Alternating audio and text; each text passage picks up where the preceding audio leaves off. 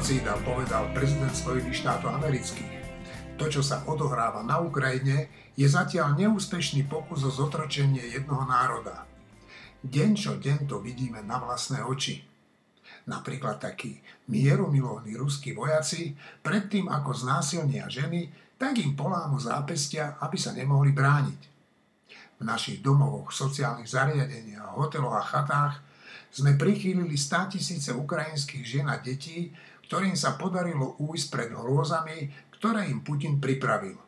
Áno, aj takto bránime tomu, aby sa mu tento statočný národ podarilo vymazať zo zemského povrchu. No, nepodarí sa mu to. A hoci to je už dnes úplne jasné, tu u nás doma začínajú opäť vyliezať z dier Putinovi spojenci a spolupáchatelia tohoto zla. Nehambia sa obhajovať lži, ktoré sa z Kremľa šíria po celom svete. Týmto ľuďom nie je nič sveté. Im záleží len na tom, ako sa udržať pri moci, alebo sa k nej nejako dostať. O to ide Ficovi, Pelegrinimu, fašistom a inej chamradi. Nikto z nich sa neštíti ťahať do bahna konšpiračných výmyslov dôverčivých a naivných ľudí. Na toto nesmieme nikdy zabudnúť. Práve takíto ľudia sa nám slobodu chystajú zobrať tak, ako sa o to pokúša Rusko na Ukrajine a ako to Putin urobil vlastným občanom.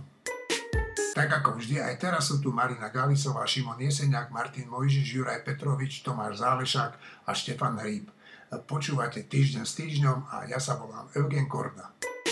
Kolegovia, ja som na začiatku tohoto podcastu povedal, že to, čo sa odohráva na Ukrajine, je genocída. Pýtam sa, je to genocída alebo nie?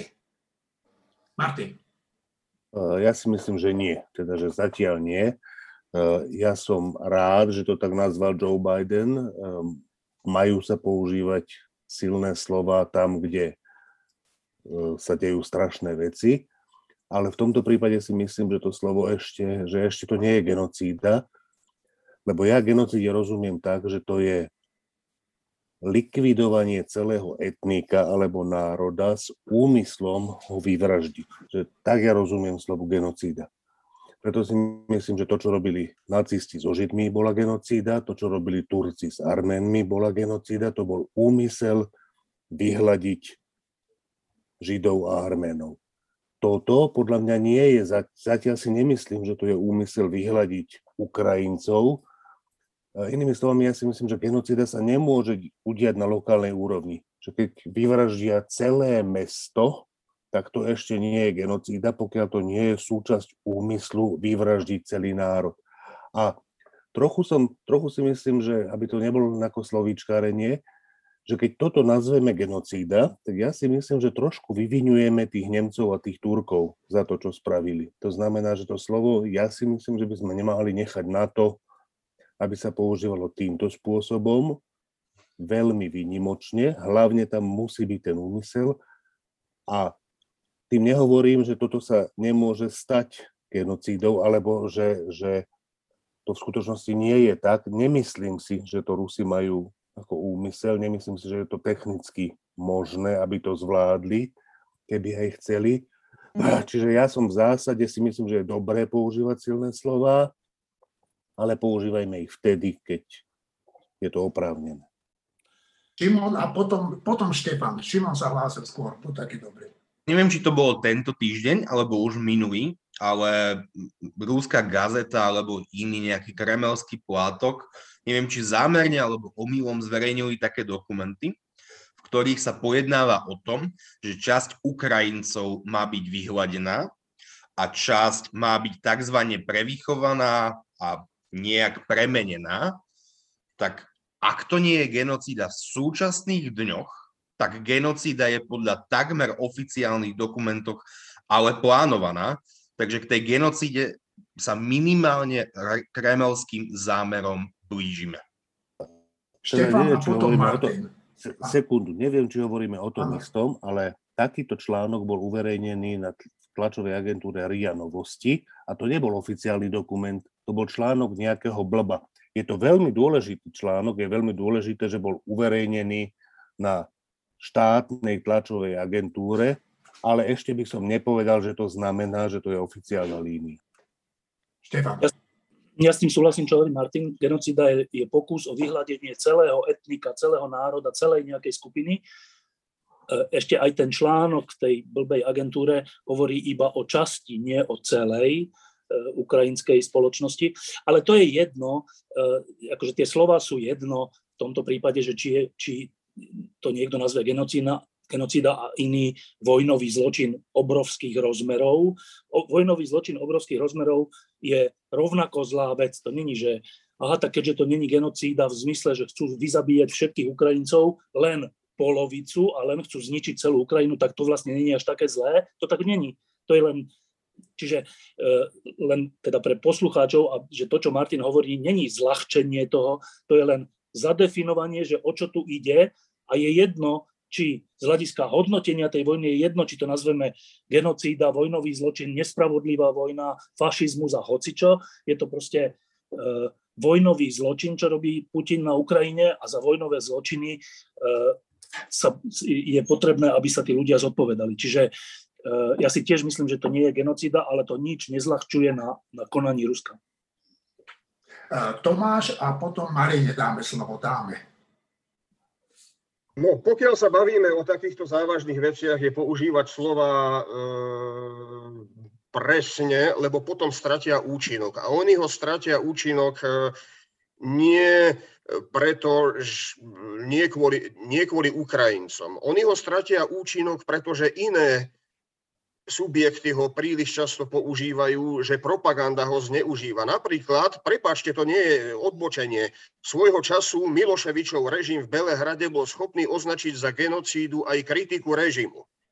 Genocída, opakujem, nie je to vina Ukrajincov, ale je to nadužívané slovo, ktoré sa stáva vágne, ktoré sa stáva rozplizlé a tým pádom aj stráca ten psychologický účinok, stráca tú hrôzu. Ale keď povieme, že Rusi sa momentálne pokúšajú terorom zlomiť morálku ukrajinského obyvateľstva. A to, to môže, na to môže nadvezovať napríklad pokus o, o likvidáciu časti inteligencie alebo niečo podobné. Nemusíme použiť slovo na G, ale môžeme to Môžeme to popísať a môžeme uvažovať o scenároch. A tie sú každopádne zlé, pretože ten scenár už začal. Ten scenár začal v podobe teroru proti civilnému obyvateľstvu. A to je samo o sebe dosť zlá správa. Marina? E, ja chcem len upozorniť, že Rusi sa už genocídy na Ukrajincoch dopustili Spravili to prostredníctvom riadenej poľnohospodárskej politiky, ktorá ich obrala o úrodu a ktorá spôsobila hladomor. To bola asi be, to bola bez pochyby genocída. Ale pre mňa nie je dôležité, že či teraz toto naozaj nazveme genocidou alebo nie. A trošku, trošku ma aj mrazí z tejto debaty, lebo mám pocit, že z očí v oči naozaj hrozným veciam sa rozprávame o tom, že ako tie veci definovať. A hoci ja pracujem s jazykom a mám reč, jazyk rada a rešpektujem jej systém, snažím sa, aby sa reč používala presne, tak v tomto prípade mne osobne už prestáva záležať na tom, či tú reč používame presne alebo nie, lebo to, čo všetci vidíme, že sa tam deje, tak to v nás vyvoláva také hlboké reakcie, že to, že niekto na to použije slovo genocída, mňa osobne neruší. Martin. Martinko, eh, zapni sa prosím. No, áno, áno, áno, ešte raz, že ja som povedal, že nie je sympatické, že Joe Biden použil toto slovo, lebo v jeho prípade to znamená, že označil to, čo sa deje na Ukrajine, to, čo tam páchajú Rusi, najťažším možným slovom. Tým povedal, že to považuje za najťažší možný zločin a s tým ja úplne súhlasím. To, čo sa mi zdá, je, že by sme nemali my ostatní po ňom opakovať to slovo, lebo napriek tomu, že on ho podľa mňa použil správne, je to nepresné slovo v tomto prípade. To je celé. Dobre, no keď hovoríme o tom, o tom americkom prezidentovi, tak ja by som rád len povedal toľko, že v týchto okamžikoch na Ukrajinu idú nejakí českí poslanci, predseda Senátu, myslím, dokonca je tam mm, predseda Polského Sejmu. Ale čo je dôležité, údajne Spojené štáty americké uvažujú o tom, že tam vyšlo nejakého vysoko postaveného činiteľa a hovorí sa dokonca, že by to mohol byť aj e, prezident. No, ako táto vojna mení svet a možno s takým dôrazom na Slovensko. Tak ako nás zmenila Marina? Ehm, ja mám pocit na jednej strane, že nás vôbec nezmenila, pretože iba sa vyplavili na povrch veci, ktoré predtým sme mm, nevnímali alebo nechceli vnímať. Ukázalo sa, že sme nesmierne podľahli ruskej propagande, že sme sa v hybridnej vojne vôbec nebránili, že popularita Putina bola u nás škandalozne vysoká a teraz, po týchto nových prieskumoch, ktoré boli zverejnené, ktoré robil Globsek, tak to, že mu klesla na zhruba tretinu tá popularita u nás, je, ja neviem, čo mám na to povedať. Akože isté, že je to lepší vývoj, ako keby mu stúpla. Ale to, že tretina ľudí u nás stále fandí Putinovi, po tom všetkom, čo vidieť, vo mne vyvolalo dojem, ako keby Slováci mali vo veciach ešte menej jasno, než majú Rusi. Pretože Rusi sú informačne zablokovaní, a Rusi, ruská skúsenosť s demokraciou sa ráta na mesiace. To znamená, mhm. že my si vieme ešte menej vyberať z našich otvorených informačných kanálov a ešte menej vieme zaujať jasné a morálne postoje, ako to vedia Rusi, pretože oni majú horšie podmienky ako my. Takže ja som dosť frustrovaná z toho, čo sa u nás ukázalo. Ale iste ukázali sa aj dobré veci. Uh, hlási sa Štefan. Štefan, teda, poď. Eh, dve poznámky k tomu. Jednak, ako to zmenilo, alebo mení Slovensko a ako to mení svet. Tak ja, ja, ja na rozdiel od Mariny som rád, že na základe tejto vojny klesla podpora Putinovi výra, výra, výrazne a mňa nevyrušuje, že tretina ľudí, neviem, či to je presne tretina, ale proste niekoľko, 20-30% ľudí eh, je stále na strane Ruska tak to bolo od roku 89. Vždy vo všetkých voľbách, vo všetkých e, sporoch. To bolo tak, že tá lepšia vec vyhrávala tesne, tesne. Nikdy to nebolo tak, že 90 ku 10. Čiže ak 25%, 30% ľudí e, je v tomto pomilených, tak, tak mňa to, nie že nevyrušuje, mňa to potešilo, že na základe tej vojny, lebo aj tu sú všelijaké dezinformácie a médiá, ktoré niektorí ľudia čítajú iba tie, a napriek tomu klesla výrazne popularita Putina, čiže to je, to je v skutočnosti že dobrá správa a to že, to, že tu budeme mať ďalšie 10 ročia e, tento spor s veľkou skupinou ľudí, ktorí vidia veci čierne ako biele, to je, akože na to si treba asi zvyknúť. Tak za 30 rokov ja som si teda minimálne na to zvykol. Čo sa týka e, sveta, tak to je úplne dôležitá vec, že e, my sme žili dlhé 10 ročia, celý svet e, že celý civilizovaný svet žil v takom usporiadaní, v ktorom je neprípustné násilne meniť hranice. A ono sa to zdá, že to je taká teoretická veta, že no čo však, jasné, násilne meniť hranice sa nemá. Ale to je strašný výdobytok, e, akože veľmi dobrý výdobytok e, posledného storočia, alebo 50 rokov, 70 rokov, že silný nemôže zobrať slabému kus jeho územia. To je, to není zase tak, že to stáročia takto bolo, to stáročia takto práve, že nebolo. A tie, tých posled, tie posledné desaťročia, keď slabší, menší je chránený medzinárodnými dohodami, a teraz nehovorím o, o NATO, ale všeobecne, tako, všeobecne zdieľanou dohodou, že, že väčší nemôže ukradnúť menšiemu územie, tak to, je, to, je, to, to boli krásne roky.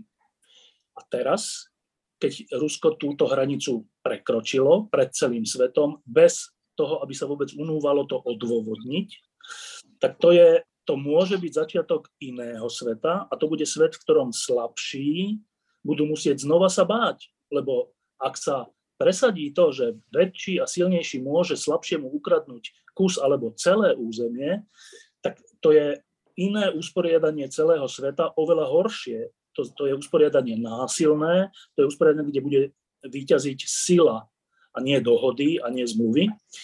Čiže z tohto hľadiska je to, ako to dopadne na Ukrajine, strašne dôležité, a to nie len pre Slovensko, tí, tí politici, ktorí hovoria, že to není naša vojna, nestarajme sa do toho, sa, sa, sa úplne mília, úplne nechápu rozmer toho, že ako sa týka Slovenska, ale to sa netýka len Slovenska, to sa týka celého sveta a v zásade všetkých menších krajín, než sú veľmoci. Čiže e, pomáhať Ukrajine v skutočnosti znamená, aj vojensky pomáhať Ukrajine znamená pomáhať budúcemu mieru. A nepomáhať Ukrajine znamená pomáhať budúcim agresívnym vojna, vojnám veľkých proti malým. Hlási sa Tomáš? No mňa, e, ja mám divný pocit, keď si uvedomím, že muselo prísť k vojne a k takejto vojne na to, aby o niečo klesla popularita Putina. Putinov režim a samotná Putinová osoba, a najmä jeho režim, síce má za sebou istý vývoj, ale dlho, dlho predtým, než došlo k tejto vojne, bolo možné rozpoznať jeho charakter, čo mnohí odmietali. A mnohí to odmietali, aj keď, keď sa množili jasné správy o tom, že sa schyluje k útoku na Ukrajinu a v predvečer útoku sa, sa množili nenávistné E, výstupy e, voči tým, ktorí predtým varovali.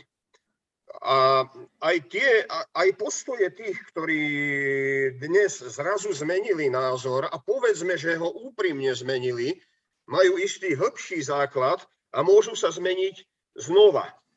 Príklad. Včera som zhliadol na istej televíznej stanici slovenskej e, ekonomickú debatu. Okrem iného to bolo o plyne a nemôžem sa zbaviť dojmu, že stále aj odborníci majú, majú sklon prezentovať celý problém akože No, mali by sme síce byť morálne možno solidárni s Ukrajinou, ale zase s tým plynom, tam by sme mali dbať o záujmy Slovenska. Kravina, pretože záujmy Slovenska dlhodobé boli diverzifikovať plyn. Ja si pamätám, aké nenávisné reakcie napríklad e, sa zosypali na moju osobu, keď som to kde si v akomsi video vstupe povedal pred, pred rokmi, že s tou jednostrannou závislosťou na, na ruskom plyne a rope to nie je celkom v poriadku, že by sa s tým malo niečo robiť, že by sme to nemali prijímať ľahkomyselne že sa nám to môže v budúcnosti nevyplatiť.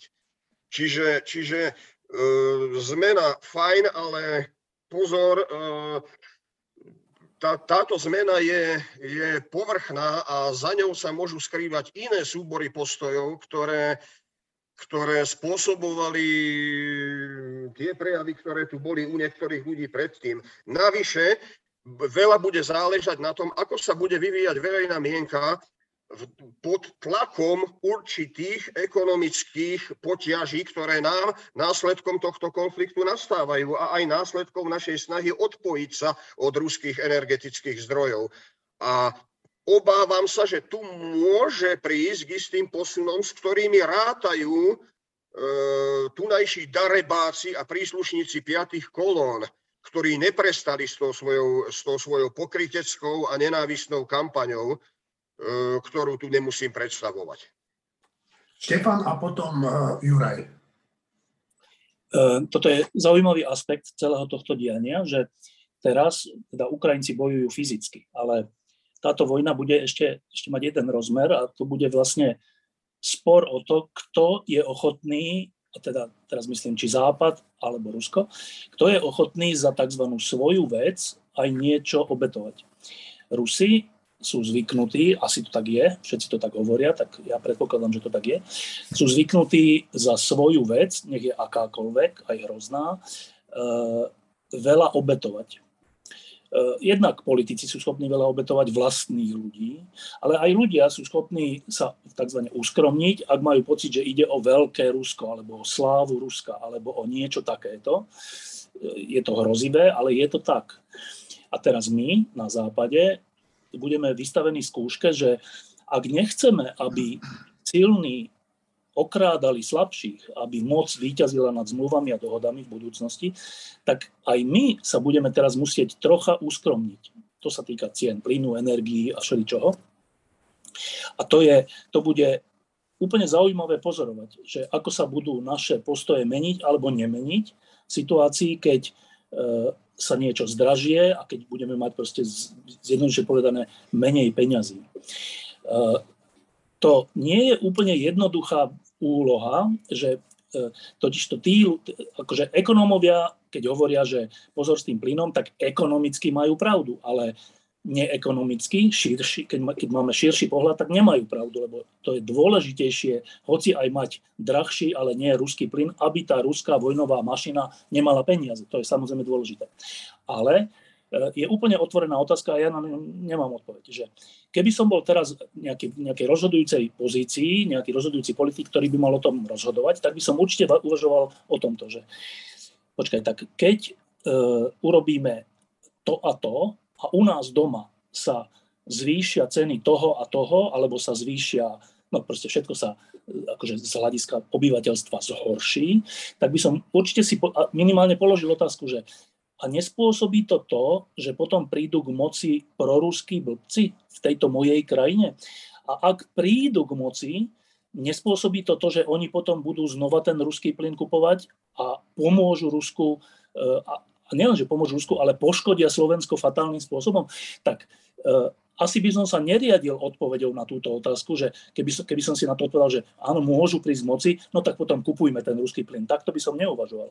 Ale položiť si tú otázku, že, že ako to urobiť tak, aby sme nepomáhali ruskej vojnovej mašine peniazmi za ruský plyn, ale súčasne, aby sme e, doma nevytvorili také podmienky, aby tí po nás tej ruskej vojnovej mašine pomáhali, tak to je, to je úplne že ťažká vec, na ktorú v skutočnosti ani nemám odpoveď. Neviem, čo by som robil v tej situácii, ale určite by som sa radil s rôznymi ľuďmi, že ako na toto. Lebo to není jednoduchá vec. Akože je jednoduché povedať, nekupovať nič, ale musíme si položiť minimálne tú otázku, že čo to spôsobí a ako, ako zamedzíme tomu, čo to môže spôsobiť. No, hlásil sa Juraj, potom Martin a potom Šimon. Potom Tomáš. Dobre. Uh, Tomáš, tak. Uh, takto, tri veci. Dopady tej vojny na svet môžu byť oveľa nebezpečnejšie, ako si možno vieme dnes predstaviť. Ono sa už hovorí o tom, že najmä čo sa týka najchudobnejších krajín, môžu byť veľmi dramatické tie dopady, pretože ak z Ukrajiny, tak z Ruska sa veľa obilia a teda základných potravín vyvážalo práve do Afriky na základe najrôznejších programov pomoci, alebo aj teda priamo tie africké krajiny nakupovali obilie. To znamená, že zatiaľ, čo my tu hovoríme o tom, že možno nám niečo zdražie, že budeme mať drahší benzín, že budeme mať drahší plyn, že možno kúrenie, alebo neviem čo, možno potraviny, že budú drahšie, tak hovoríme o tom, že v Afrike a v podobných kraj, proste v tých chudobných krajinách reálne hrozí hladomor. To ale môže vyvolať ďalšiu utečeneckú vlnu. To znamená, že tie dopady skutočne nie sú jednoduché a je potrebné na toto myslieť tiež. To znamená, je treba, a to paradoxne, vyvoláva potrebu ukončiť tú vojnu na Ukrajine čo najskôr, aby k tým ďaleko siahlým dopadom nedošlo. To znamená, to je ďalší argument preto, že je treba urobiť všetko preto, aby Rusko bolo čo najoslabenejšie, čo najrýchlejšie, pretože vtedy je šanca, že skutočne nebude mať ďalšie prostriedky na vedenie vojny. To je, to je, čo sa týka tých svetových vecí. Ja napríklad vnímam určitý posun aj v postavení Nemecka v rámci aj Európskej únie, alebo teda všeobecne celosvetovo, práve preto, že Nemecko je tou krajinou, ktorá sa asi najviac a najotvorenejšie bráni okamžitému zastaveniu dodávok plynu. Je to pochopiteľné kvôli nemeckému priemyslu, ale tým pádom určitým spôsobom stráca na svojom kredite v rámci aj Európskej únie, ale aj celosvetovo, pretože tie ostatné krajiny, najmä tie, ktoré samozrejme nie sú tak závislé od toho plynu, už sa na to tak pozerajú teda celkom krivo a dokonca aj teda ukrajinský prezident vlastne odmietol návštevu nemeckého prezidenta práve z toho dôvodu, že vníma Nemecko ako niekoho, kto brzdí teda tie úplne najprísnejšie sankcie v rámci aj Európskej únie. Takže to je tiež otázka, že ako, aký vplyv to bude mať, ak to pôjde takto ďalej, aký vplyv to bude mať na postavenie Nemecka.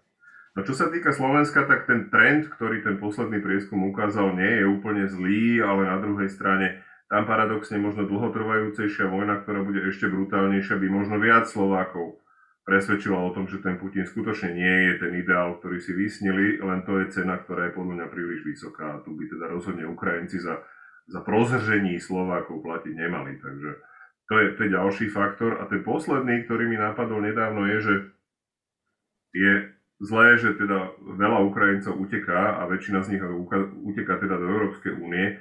Na druhej strane oni momentálne zažívajú v tých krajinách Európskej únie nejaký fungujúci demokratický systém. A ak je teda, ak by sa naozaj podarilo to, že Ukrajina nejakým spôsobom sa ubráni a teda tá vojna skončí a títo ľudia sa vrátia domov, tak oni okrem toho, že budú mať tú skúsenosť toho utečenca, budú mať aj tú skúsenosť tých krajín, kde tá demokracia funguje rozhodne lepšie, ako fungovala na Ukrajine pred vojnou. To znamená, oni môžu doniesť naspäť na Ukrajinu niečo, čo tej Ukrajine pomôže oveľa rýchlejšie sa posunúť dopredu, ako by sa to stalo bez tej vojny. A to môže to vyzerať, že sa za každú cenu snažím nájsť nejaké pozitívum. Ono to nie je pozitívum, to je len nevyvolaný vedľajší dôsledok, ktorý môže byť pozitívny. Takže to sú také tie tri základné veci, ktoré mi napadajú v rámci toho vplyvu vojny na svet aj na Slovensko a na Ukrajinu.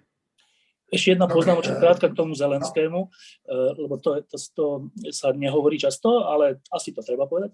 Eh, to odmietnutie, alebo teda, neviem, či to bolo priamo, že odmietnutie, ale danie najavo, že, že teda nemecký prezident Steinmeier nemá prísť na Ukrajinu. To je taká zaujímavá, zaujímavý jav. Na jednej strane je mi to sympatické v tom, že keď si niečo myslím, tak hoci je to nediplomatické, tak to poviem. To je akože pekné. Na druhej strane, e, keď som prezident, e, veľkej krajiny, ktorá e, je vo veľkom konflikte, alebo ktorú, ktorá je napadnutá, tak mne sa nezdá správne odmietnúť návštevu nemeckého prezidenta, lebo Nemecko môže byť veľká a je velikánsky spojenec Ukrajiny v, tej, v, tej, v, tom, teda v tom boji proti ruskej agresii. A teraz, že to je zase taká otvorená vec, alebo nejasná, minimálne mne, že čo má vlastne človek uprednostniť? v, v pozícii, keď, keď je, je na ňo útočené, keď ide o jeho život. E, v tej situácii človek samozrejme vníma seba ako stred sveta, lebo však ide o môj život, tak v tej chvíli neriešim nič iné, len seba a svoju krajinu. Teda.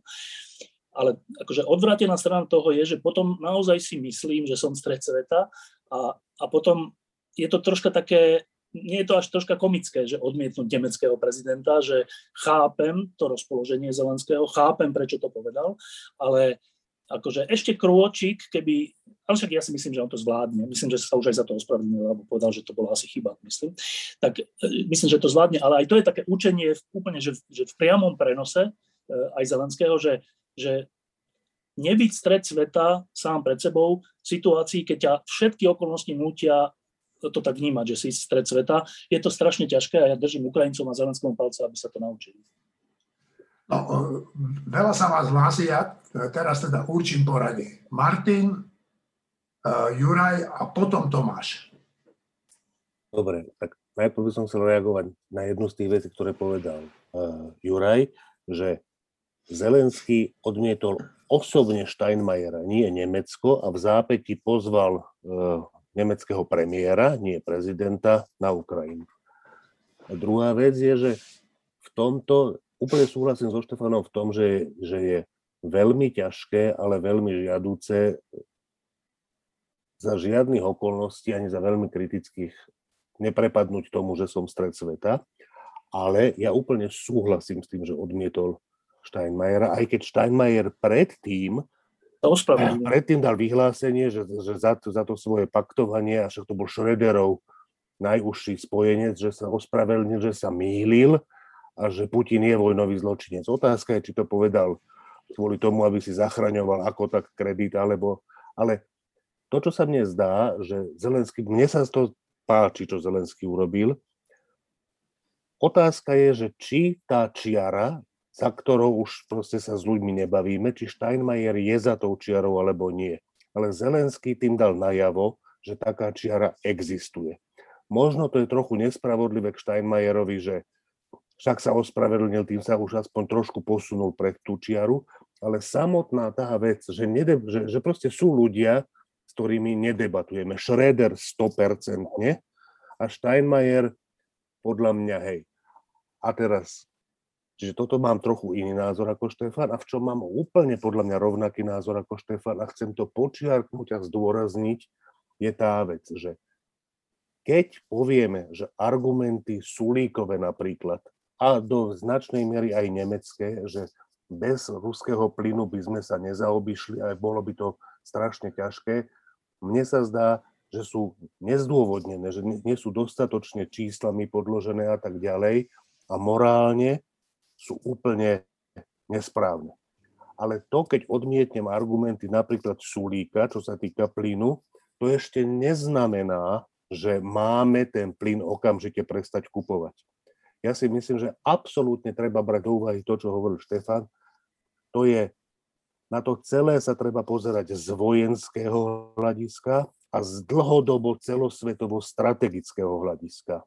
A na to, aby sme tieto rozhodnutia mohli urobiť, nemáme dosť informácií ani čitatelia novín, ani písatelia novín. A to je v poriadku, že nemáme mať dosť tých informácií.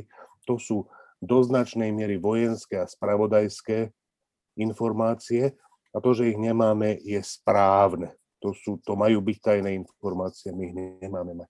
To znamená, že úplne podpisujem to, čo povedal Štefan, že o tom sa treba veľmi pozorne radiť a to ľudia, ktorí majú informácie, majú zodpovednosť a musia rozhodnúť. A ja by som bol veľmi rád, keby sme ten plyn čo najskôr a čo najviac obmedzili, ale to, keď poviem, že ten, kto tvrdí, že plyn si nemôžeme dovoliť vypnúť, nemá pravdu, a to si myslím, že nemá pravdu, to automaticky neznamená, že som za to, aby sme ten plyn okamžite vypli. To nech rozhodnú ľudia zodpovední s väčším množstvom informácií. Juraj a potom teda Tomáš. No, uh, možno je treba povedať, že prečo vlastne Zelenský, lebo my sme teda hovorili o tom, že on odmietol osobne Steinmeiera, no on ho odmietol práve za tú podporu Nord Streamu 2 a za to, že Steinmeier teda bol veľkým, veľmi priateľský voči Putinovi v minulosti. Je pravdou, že sa ospravedlnil. Ja tiež, mňa teší, že to Martin povedal, ja som to chcel povedať tiež, že je dobré ukázať, že tá čiara existuje a ja si myslím, že tiež súhlasím s tým, že Steinmeier asi za ňou nie a keď tak má teda tesne za sebou, ale kto je napríklad úplne rozhodne za tou čiarou je napríklad český prezident Zeman, hej, ktorý síce vyhlásil, že teda áno, je to Putin, že čo robí je teda hrozné a on kvázi prozřel, ale celá jeho činnosť predtým je ešte oveľa, oveľa horšia ako nejakého Steinmeiera, lebo však on si tam choval ruských agentov priamo na hrade. To znamená, že je dobré, že tá čiara existuje, je dobré, že bola nakreslená a myslím si, že aj tým vyjadrením Zelenského sa ten Steinmeier presne posunul na druhú stranu tej čiary a že toto je v poriadku. A k tomu plynu a k tomu rozhodovaniu ja musím povedať jednu vec, že áno, súhlasím s tým, že nemáme mať úplne všetky informácie, súhlasím s tým, že niektoré, ktoré by sme mali mať, aby sme sa o tom mohli kvalifikovanejšie baviť, neboli povedané ani zo strany Sulika a ďalších. Na druhej strane mi vadí takéto morálne pobúrenie, kedy sa proste skutočne z nejakého vyjadrenia vytrhne polovica vety a urobí sa o tom obrovský článok, akože aha, pozrite sa, tento zase tuto proste niečo strašné povedal. No nepovedal. Povedal jednu časť, ktorá je v zásade pravdivá, Návyššie do toho vstupuje to, čo povedal Štefan. To znamená, že keď tu skutočne raketovo porastú ceny, tak si povedzme otvorene, že Fico, Pellegrini, Kotleba, Uhrík, vrátane Kolára a ďalších proste skutočne vyhrajú ďalšie voľby s ústavnou väčšinou. A to človek, ktorý má tieto veci na starosti, musí mať na pamäti. Ja netvrdím, že musí potom hovoriť to, čo povedal, alebo tak, ako to povedal, ale to je pravda, že to treba mať na pamäti a že treba s tými pojmami a s, tým, s, tou, s tou takou, takým mantinelizmom, že teda buď nikdy to nevypneme, alebo okamžite to vypneme, treba byť veľmi opatrný, pretože to má skutočne dopady, ktoré bohužiaľ nikto nepovie úplne na rovinu. A to je podľa mňa tá chyba. Treba o tých dopadoch hovoriť viac do tej miery, do akej je to možné, aby sme zase nepriateľovi, to znamená Rusku, nedávali informácie, že ako veľmi nám vie ublížiť, lebo to už sú strategické informácie. Čiže je to ťažká téma, a, ale myslím si, že je dobré nemať proste skutočne krvou zaliaté oči a na, každú, na každé vyjadrenie reagovať nejakým úplne morálnym pobúrením stále, lebo my sme tí spravodliví a tento človek proste nemá právo. Takže je treba veľmi, veľmi vážiť aj slova aj na jednej, aj na druhej strane. Iba jedna veta, že ale súčasne treba, akože na jednej strane treba hovoriť to, že Dobre, keď vypneme plyn, bude draž, drahšie, bude drahší ten iný plyn, alebo bude všeobecne drahšie, ale pre, tú, pre zdravú diskusie je potom ale vždy, vždy, a to aj ekonómovia majú hovoriť, povedať, že ale ak ho budeme ďalej kupovať, tak za tie peniaze budú Ukrajinci zabíjani. Úplne tak vy, Slováci, áno. sa teda rozhodnite, že či chcete mať vyššie ceny a menej Ukrajincov zabitých, alebo nižšie ceny a viac Ukrajincov zabitých, lebo takto to stojí. Áno. Určite. Dobre, dajme slovo Tomášovi a potom Marine. Um, aby sme predišli nedorozumeniu, nemienil som nejakým spôsobom uh, zľahčovať váhu argumentov ekonómov alebo iných expertov. Nemienil som ani podrobovať e, podrobnému kritickému rozboru politiky jednotlivých štátov voči Rusku, čo sa týka presunu plynu alebo technický postup krokov, ktoré tu treba uplatniť. A už vôbec, opakujem, vôbec nemienim zľahčovať starosti, ktoré bežní, normálni ľudia majú. Ja som taktiež nezdedil latifundium mimochodom, ale irituje ma naprostý nedostatok veľkej časti, keby len populácie, ale aj politických reprezentácií, neschopnosť akéhokoľvek preventívneho konania alebo uvažovania. Neschopnosť preventívne konať a pripravovať sa na isté eventuality. My sme museli čakať na vojnu. A e, najbližšie zase na akú katastrofu e, budeme čakať, aby sme začali uvažovať vopred ak sa mi niekto, a nech je to treba z minister, pokúša nahovoriť, že záujem Slovenska je uvažovať krátkodobo a zaujímať sa o, o, o, o dnešný puding a nie o, o, o chleba, ktorý budeme mať o, o, o týždne, o mesiace alebo o roky, tak to je, to, je, to je veľmi zlý argument. A takisto je veľmi zlý argument, ak niekto kladie dnes do protikladu solidaritu s Ukrajincami, so slovenskými národnými záujmami, to je odporné pokrytectvo, pretože my máme totožné záujmy, jedná sa v oboch prípadoch o nás a naše dlhodobé uvažovanie a preventívna politika je v našom slovenskom národnom záujme a nie v záujme niekoho iného. Marina? No, chcela som povedať niečo podobné. Je uvažovať v tom zmysle, že keď e, vypneme ten plyn, bude draho a tým pádom nahráme do ďalších volieb e, tým najhorším silám. To je pravda, ale v našom najvlastnejšom záujme je docieliť, aby Rusko bolo porazené čo najskôr. A ak sa tomu dá pomôcť týmto vypnutím plynu, tak to treba urobiť, lebo ak Rusko neporazíme čím najskôr, skončí sa to tým, že Ukrajina, e, nie len ona môže časom padnúť, ale že časom môžeme padnúť aj my. A to už bude sakra väčší problém ako to, či nám v ďalších voľbách príde Fico a Danko a Pellegrini. Ukrajina bojuje naozaj za nás, to sú naše záujmy. A na toto nesmieme zabudnúť, že my máme psiu povinnosť ich podporiť, ale nie preto len, že je to morálne. Ono väčšinou veci, čo sú morálne, sú väčšinou aj pragmaticky výhodné. A pre nás je pragmaticky absolútne výhodné podporiť Ukrajinu, aby sme sa nestali ďalšou obeťou Ruska. Myslím, že sa hlásil Šimon, áno. No, ale to, čo treba dodať a čo ešte nezaznelo, aspoň ja som to nepočul, je, že ale na vypnutie ruského plynu panuje dokonalý koncenzus v princípe, ale Nemecko, Slovensko a v princípe za celý čas bavíme o Richardovi Sulíkovi, hovoria o tom, o dĺžke, koľko by nám trvalo, ak by sme ten ruský plyn vypli bez fatálnych následkov, pretože zásoby plynu na Slovensku nie sú nejaké svetoborné. Zásoby plynu v Nemecku tiež nie sú zďaleka dostatočné. Navyše Nemecko vypína jadrové elektrárne jak na bežiacom páse v rámci Fit for 55, Green Deal a niečoho podobného.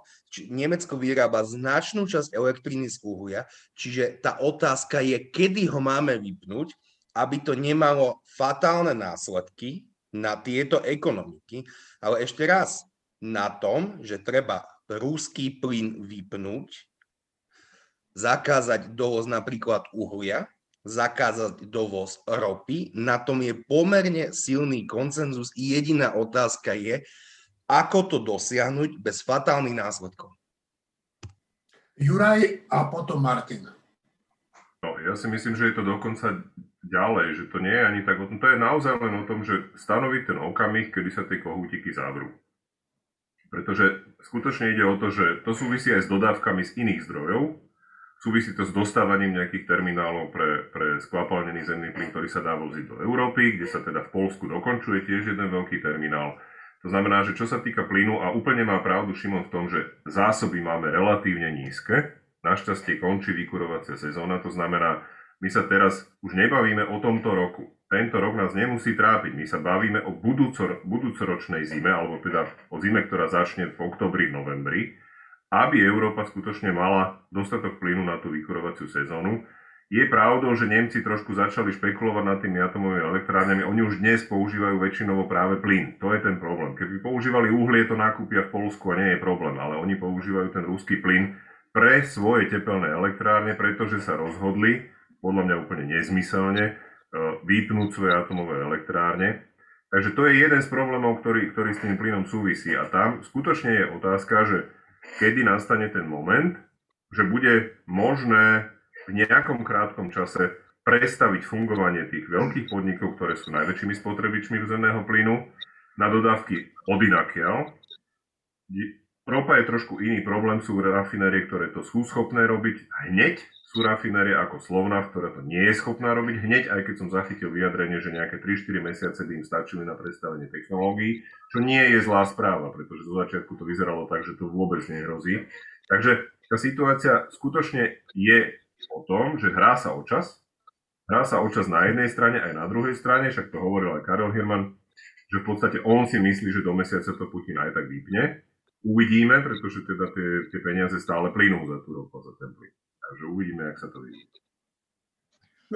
Šimon chce krátko zareagovať a potom Martin dám tebe slovo. Dobre? A ešte len krátka poznámka naozaj, že to nie je o tom, že by domácnosti mali nabite 17-18 stupňov, to všetci prežijeme, dokonca mne to bude vyhovovať, ja neznášam leto, teraz prichádza hnusné obdobie roka pre mňa, ale ide o to, že tie najväčšie podniky, ako je US Steel, nevedia vyrábať bez plynu, takže ak by zo dňa na deň vypli tie vysoké pece, tak to naozaj, naozaj bude problém. Nehovoríme o domácnostiach, tieto bez problémov vydržia. Ide o tie najväčšie, uh, najväčšie podniky, ktoré zamestnávajú veľké množstvo ľudí a tie by mali masívne problémy, ktoré by mohli byť likvidačné. Juraj? Martin, Martin, prepáč. No, to ja, si myslím, ja, ja teda reagujem ešte na, tú predchá, na ten predchádzajúci Šimonov vstup, eh, čo bola pekná ukážka toho, že kedy prehnané používanie silných slov môže, môže kaziť diskusiu a kaziť argumentáciu. Šimon dvakrát minimálne použil slovné spojenie, že fatálne dôsledky, fatálne ekonomické dôsledky by malo vypnutie plynu na slovenské hospodárstvo. Ja neviem, či to tak je, ale dosť o tom pochybujem, že slovo fatálne je správne použité v tomto prípade. Fatálne veci sa dejú na východe Ukrajiny. To, čo by sa stalo na Slovensku, dokonca aj pri vypnutí plynu, že dnes, čo ešte raz, ja sa to neprihováram, ale to by neboli fatálne dôsledky. Keď sa používa toto slovo, tak tá diskusia sa okamžite posunie niekde inde, kde rozumná diskusia o tomto má byť. To znamená, že fatálne dôsledky sú koľko? Že by pokleslo, neviem, treba z HDP, alebo aby sme mali nejaký jednoduchý ukazovateľ o koľko? O pol percenta? O 5 percent? O 50 percent? Ktoré z toho je fatálne a ktoré z toho nám naozaj hrozí?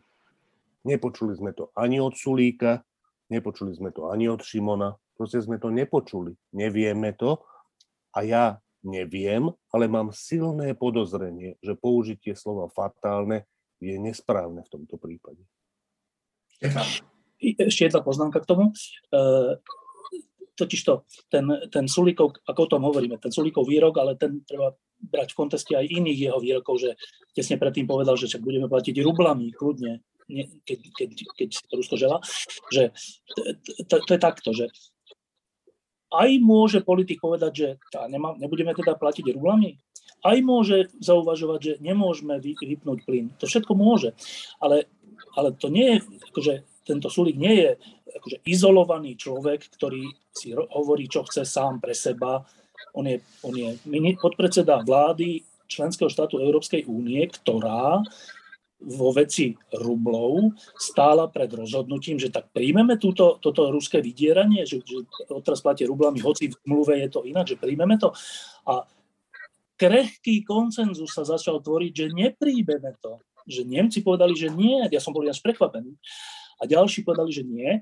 A v tejto situácii, keď sa tvorí krehký koncenzus, povedať zo slovenského ministerstva hospodárstva, že áno, my, my rublami budeme platiť, je úplne akože ekonomicky to, to je iná otázka, ale akože civilizačne a európsky je to úplne, úplne že zlé, je to podkopanie toho, ako by mala e, Európa postupovať. A to sa týka aj toho plynu, že tam je v poriadku tá úvaha, že, že potrebujeme ešte toľko a čo bude s vysokými pecami, to treba povedať, to je správne.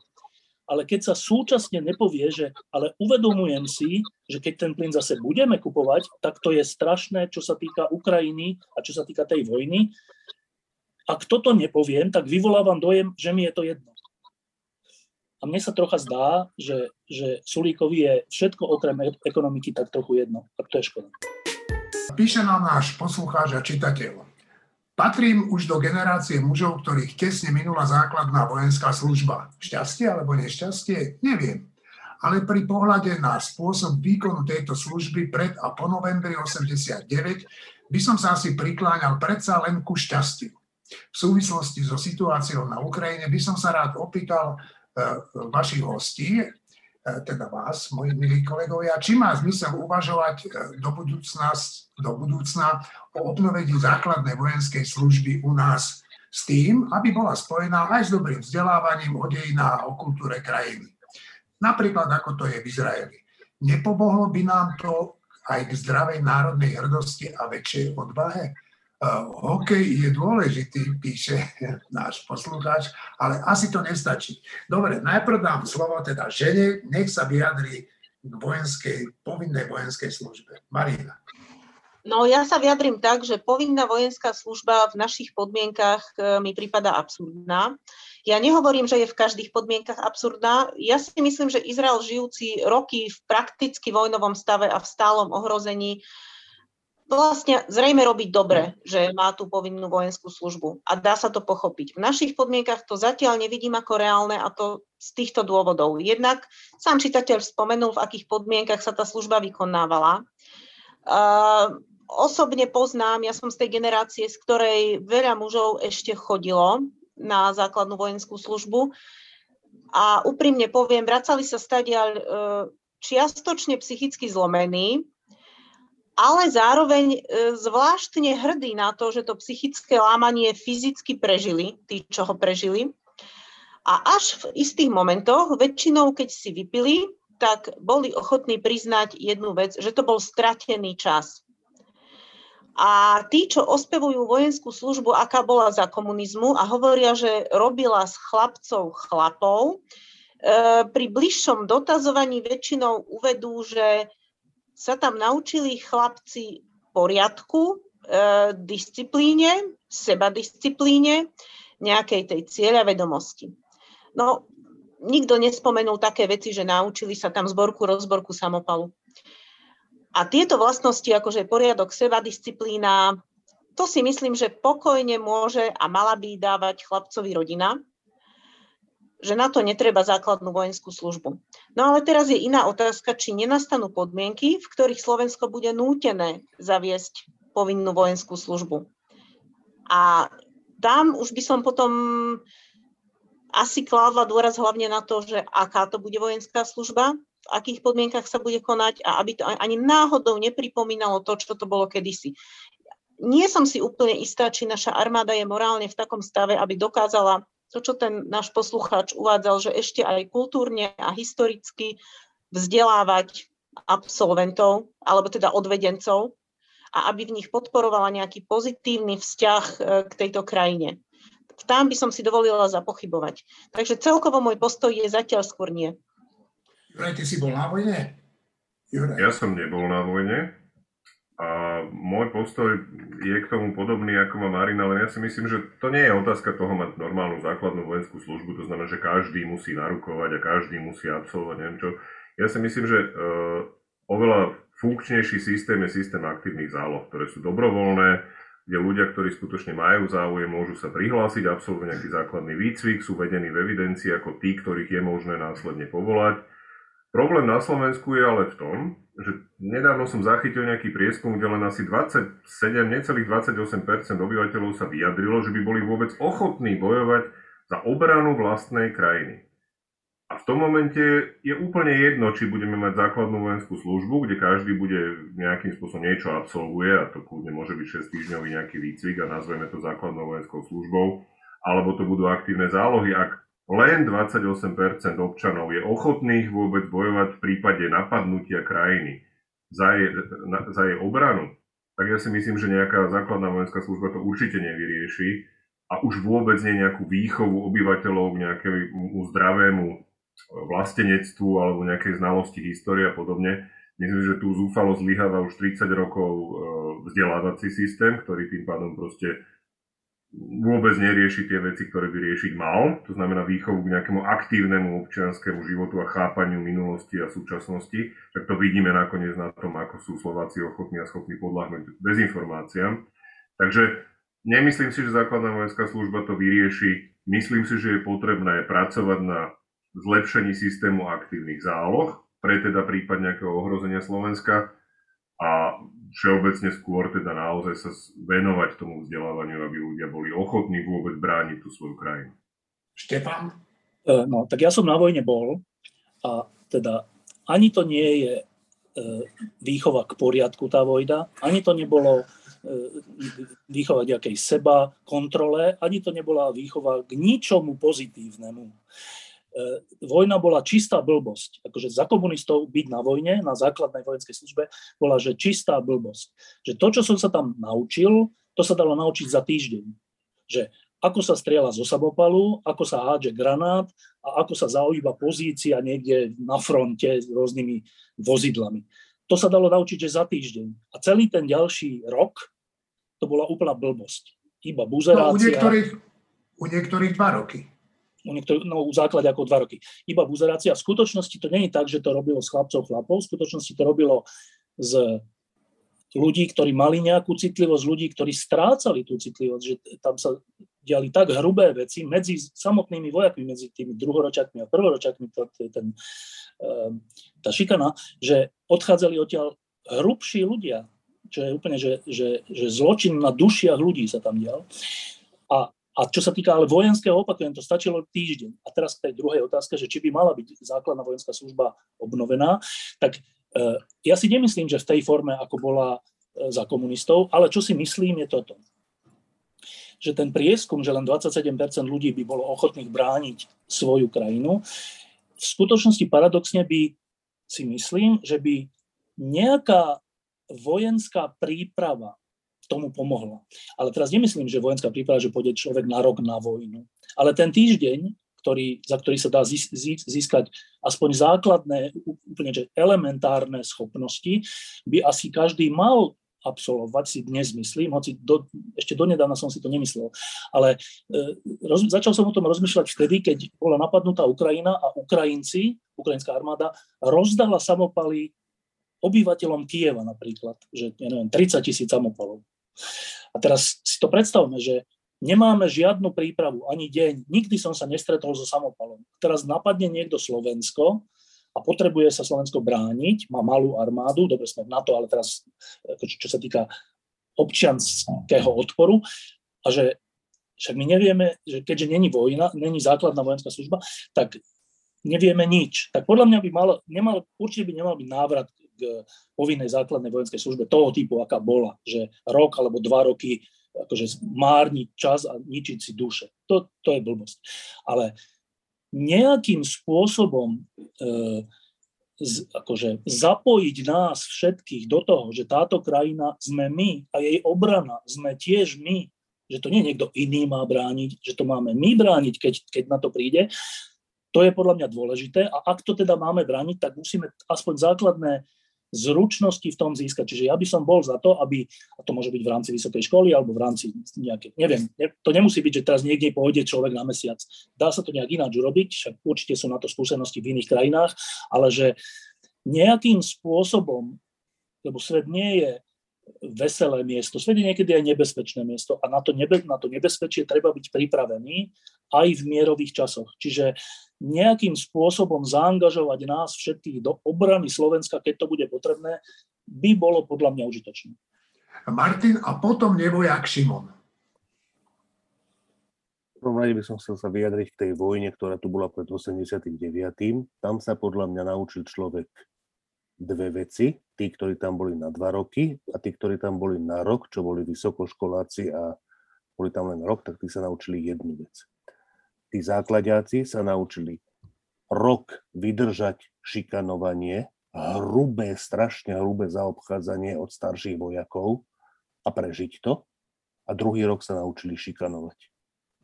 To isté, čo robili predtým im iní ľudia a oni rok sa zaprisahávali, že toto by nikdy nerobili, tak to ten ďalší rok, celý rok robili. Prakticky všetci, alebo skoro všetci.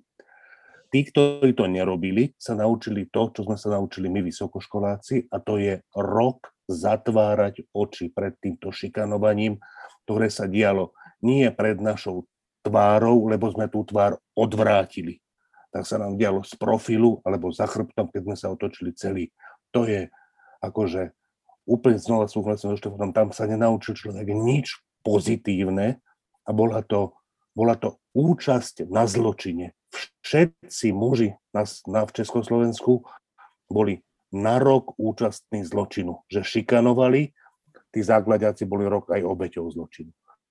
A čo sa týka terajšej e, prezenčnej služby, ako podľa mňa prezenčná služba má zmysel v krajinách, v ktorých je jasný nepriateľ má zmysel na Ukrajine po anexii Krymu, má zmysel vo Fínsku po fínskej vojne a už 3 čtvrte storočia je tam proste prezenčná služba, kde sa učia, že keby tam Rusi došli znovu, tak znovu ako ich na tých bežkách v tých bielých uniformách hrdústiť a podrezávať jednoho po druhom.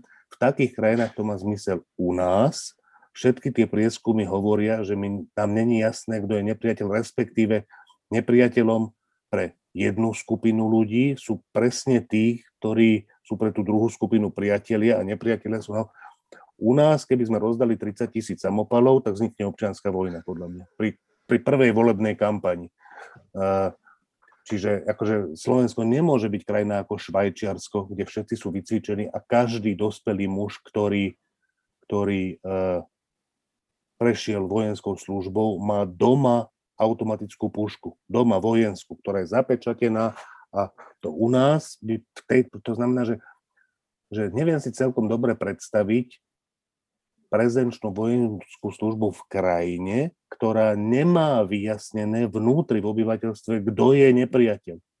Maďari sú nepriateľ, Rusi sú nepriateľ, Američania sú nepriateľ, Češi sú nepriateľ, kto je nepriateľ chcel reagovať Šimon a potom Juraj a potom by sme už mohli túto tému opustiť. E, ja len, že i dnes je možné absolvovať dobrovoľnú vojenskú prípravu, ktorá trvá 2 až 3 mesiace. Teraz nie som si istý, dá sa tam registrovať cez stránku Recruitam.sk, dokonca tí muži, ktorí by chceli tú prípravu absolvovať, sú platení celku slušne, dostávajú viac ako tisíc eur v čistom, takže i dnes je možné absolvovať základnú vojenskú službu a pomerne bez problémov. Stačí sa tam prihlásiť, človek ide na bežnú vstupnú zdravotnú prehliadku a následne ho následne môže túto, túto prípravu absolvovať. Nádejou pre Slovensko, ale iba z časti, keďže táto skupina obyvateľov, ktorú spomeniem, tiež nie je úplne lucidná. Sú polovnícke združenia, ktoré sú hádam lepšie vyzbrojené ako, ako slovenská armáda. Poznám mnohých polovníkov, ktorí majú taký arzenál, že naozaj moderná armáda môže, môže závidieť, ale karpatského typu nie, nie tej najmodernejšie. Spoliehal by som sa z časti na polovnícke združenie. Dobre. Ale to teraz, ako to nemôže, počkaj, že to, to je blbosť podľa teba. Že polovníci, polovníci nemôžu viesť vojnu, čiže nerobme si srandu vtedy z veci, ktorá není srandovná, lebo obrana krajiny není srandovná vec a polovníci nebudú viesť vojnu. A druhá vec je tá dobrovoľná vec, áno, to existuje, ale to sa týka zanedbateľného množstva ľudí. To, nevy, to nie je, tým neprivedieme sami seba k tomu, že Slovensko, keď bude treba, treba brániť. Keď je to dobrovoľné, tam sa prihlási pár ľudí a nevznikne z toho ten záväzok. Čiže to nie je riešenie tej situácie. No, uh, Juraj a potom Martin. Juraj Martin. No ja som chcel spomenúť ešte teda, lebo však aj ten uh, náš poslúchač spomínal ten Izrael a spomína, tak, tak tam je treba povedať, že podľa mňa to je ten problém, ono to Šimon trošku naznačil, alebo kto to bol, už neviem, to je jedno E, Martin o tom hovoril, že áno, tak jak vo Švajčiarsku sú zvyknutí riešiť svoje verejné veci referendum, a tak jak Izra- v Izraeli je proste od začiatku, od vzniku Izraela tradíciou, že muži aj ženy idú na základnú vojenskú službu a bránia tú krajinu, tak to súvisí s kultúrou tej krajiny. A my sa nemôžeme teraz snažiť zo dňa na deň, sem budeme implantovať veci, ktoré inde fungujú, lebo však tam fungujú, tak budú aj tu, no nebudú. Hej, proste tak jak, ne, tak, jak riešiť referendum všetko na Slovensku je poviem teraz poviem silné slovo, Martin, čistá katastrofa, tak si myslím, že rovnako aj tá povinná vojenská služba na Slovensku, presne z dôvodov, ktorý si spomenul, proste zatiaľ nemá taký význam. Áno, súhlasím s tým, že bolo by dobre ľudí naučiť, ako minimálne narábať s nejakými zbraniami, ako funguje základná štruktúra, aby v prípade, že to bude treba rozdať nejaké zbranie, aby sami sebe neublížili viac než tým nepriateľom, lebo to by sa potom mohlo stávať. No, Martinko? Uh, ja, ja som ešte takú poznámku, že je veľký rozdiel medzi prípravou domobrany, čo je dôležitá vec v krajine, ktorá rozumie tomu, kto je jej nepriateľ a to na to stačí naozaj e, asi nie týždeň, ale niekoľko týždňov. To, čo vravel Štefan, že to by bolo dostatočné, e, alebo tá, tá dobrovoľná vojenská služba, ktorá je teraz. Keď to má byť naozaj vojenská služba, keď to má pripravovať e, vojakov, tak treba si uvedomiť, že šikana je strašná vec. To je šikana, ktorá sa diala, to je, to je proste násilie fyzické a najmä psychické, ktoré konajú mimo ten výcvik jedni vojaci na druhých. Ale súčasťou vojenského výcviku, podľa mňa, možno, že sa mýlim, ale obávam sa, že nie, je isté vymytie mozgov tých vojakov, a to aj v tých armádach najdemokratickejších štátov. Proste tam tí poddôstojníci majú naozaj nútiť tých vojakov robiť až nezmyselné veci, kde, kde ti rozum stojí, že to prečo mám robiť. A to je cieľom. Ty máš robiť veci, kde ti rozum stojí, že prečo mám toto robiť. To je súčasťou vojenského výcviku. Aby keď bojuješ, a treba dúfať, že bojuješ pod dobrými veliteľmi, tak si nediskutoval o tom, o ich rozhodnutiach. To je rozhodnutie veliteľa, páči sa ti, nepáči, rozumieš, nerozumieš, ty ho máš splniť. Na toto pripraviť človeka, toto není, toto nie je v povahe človeka, to je v povahe otroka a človek nie je otrokom prirodzene. To znamená, že súčasťou vojenskej prípravy je zlomiť niečo v človeku preto, aby sme sa dokázali účinne brániť a opakujem, v krajine, kde nie je jasné, čo je to zlo, na obranu, pred ktorým ja nechám v sebe zlomiť čas svojej ľudskosti, je, no, je veľmi otázne. Má to zmysel vtedy, keď je jasné, keby sme rozumeli tomu, že náš nepriateľ v tejto chvíli je Putinové Rusko, tak som za prezenčnú službu v trvaní povedzme 3 mesiace, ale v tejto krajine by som bol veľmi, veľmi opatrný. Jednu, iba jednu poznámku k tomu, e, k, tým, k tomu zlomeniu. Ja si to úplne nemyslím, e, pričom súhlasím s tým, že aj vo West Pointe a neviem, kde v naj, najlepších akože, vojenských školách e, to často prebieha tak a z dobrých dôvodov, že, že proste ta, ten výcvik znamená, že ty sa musíš podriadiť tomu veliteľovi, nech si o to myslíš čokoľvek, a to je presne z tých dôvodov, čo hovorí Martin, že keď potom príde vojenská situácia, kde ide o život, tak e, armáda nie je demokratická vec, kde sa diskutuje, že ale veliteľ, nechoďme tade, choďme tade, to, a už si, už si mŕtvy. Čiže to je, to je z dobrých dôvodov tak, ale s čím nesúhlasím je, že to zlomí človeka. Uh, ja, ja poznám, mal som to šťastie ako novinár sa rozprávať s veľa, veľa vojakmi, ktorí boli už vo vysokých funkciách. A moja skúsenosť s nimi, najmä so západnými, americkými, anglickými, britskými, bola, že to boli ľudia s veľkým L, pričom prešli všetkým týmto výcvikom. Čiže to, to je iba moja skúsenosť, že Súhlasím s tým, že, že súčasťou vojenského výcviku je aj nejaké zlomenie niečo, ale nemyslím si, že to znamená, že tí ľudia prestanú byť ľuďmi. Naopak, moja skúsenosť je, že, že aj tá skúsenosť dokonca im pridáva nejakým spôsobom na tom, čím sú. Ak som náhodou povedal, že to zlomí človeka, tak to určite beriem späť. Chcel som povedať, a myslím, že som aj povedal, že to zlomí niečo v človeku a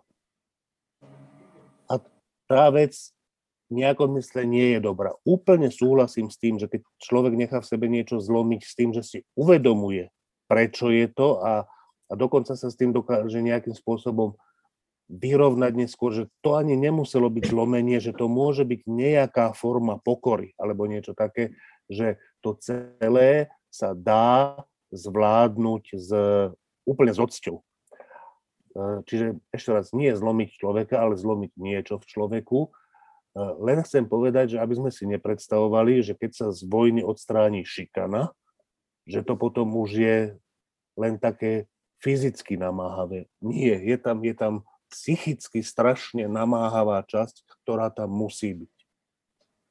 No, e, ja by som túto debatu rád ukončil ale v tej debate odzneli aj také názory na to, že ako my Slováci vlastne nie sme ochotní brániť svoju vlast. A ja si pamätám na to, keď začínala, začala táto odporná vojna, pamätám si na tých obrancov Hadeho ostrova, ktorí odkázali e, jednej lodi, teda taký krásny odkaz, ja ho tu nebudem citovať, lebo to neviem presne. No ale Šimon, ty si niečo v súvislosti s tou loďou spomínal, tak Áno, e, tá rúská vojenská loď, ktorú Ukrajinci poslali tam, kde patrí, z toho Hadieho ostrova, bola dnes zasiahnutá ruským delostrelectvom alebo niečím podobným. Utrpela zásadné straty, ktoré sa nezúčujú s ďalšou boja, boja schopnosťou tejto lode. Títo rúskí vojaci museli byť evakuovaní a taký vtip koloval, tak poviem. A táto ruská loď bola povýšená do funkcie ponorky, keď ešte nie je overené, že reálne klesla ku dnu. Si povedal, že bolo, treba... bolo zasiahnutá rúským delostredstvom? Pardon, pardon, ospravedlňujem sa. Ukrajinským, tak, tak. A, asi, asi, asi, asi nie delostrelectvom, asi raketou. Raketou, raketou. Alebo no, tak, čak, To je jedno. No, podstatné je, že bola zasiahnutá, ale druhá podstatná je vec, že to nebola nejaká ako obyčajná loďka to, bola, to bolo čo? Ty si to, Martin, myslím, spomínal, alebo ty Števo, že to bola loď čo? Pod, podľa mňa to bola vlajková loď Čiernomorskej flotily. Najlepšie, vraj, vraj najlepšie vyzbrojená ruská loď vôbec. No, tak sa ukázalo, že tie protilodné rakety, ktoré Ukrajine dodalo, e, dodali Spojené štáty americké a zrejme aj Veľká Británia, sú účinné. E, ja vám všetkým ďakujem. Ešte počkaj, ešte, ešte jedno. Ešte, jedna, ešte jednu vec chcem povedať. Uh, teraz je, je, je tesne pred Veľkou nocou a myslím, že to je dôležité. Ja som včera mal uh, pod lampou uh, Sašu Dulebu, ktorý bol uh, nedávno v Kieve, aj z očí voči Zelenskému a potom bol aj z očí voči smrti v, tej, v tom mestečku Buča. A pýtal som sa ho včera, že čo to na ňom zanechalo, alebo že čo, čo to je za zážitok, čo to je za skúsenosť. A on povedal takú zaujímavú vec pre mňa, že že on to vlastne ani nevie povedať, že čo to, čo to v ňom, čo to vlastne videl. Ale čo vie je, že keď prišiel domov na druhý deň, sa išiel prejsť túto po palisádoch hore na hrad tak, išiel sa prejsť a pozeral sa tak okolo seba v slnečnom dni a hovoril si, že však toto je že čisté šťastie, tak ja si myslím, že takto deň pred Veľkou nocou povedať, je dôležité povedať, že z očí voči tomu, čo sa môže všelikde stať, že my žijeme v čistom šťastí. Blíži sa čas najväčšieho kresťanského sviatku a my si pripomenieme zmrtných stane Ježiša Krista. Prajem všetkým veriacim i neveriacim pokojné prežitie týchto sviatočných dní. Ja sa na dva týždne odmlčím. Pravdepodobne ma vystrieda niektorý z mojich kolegov – Dúfam, že si ich obľúbite a ja sa budem tešiť na návrat do týždňa s týždňom. Do počutia.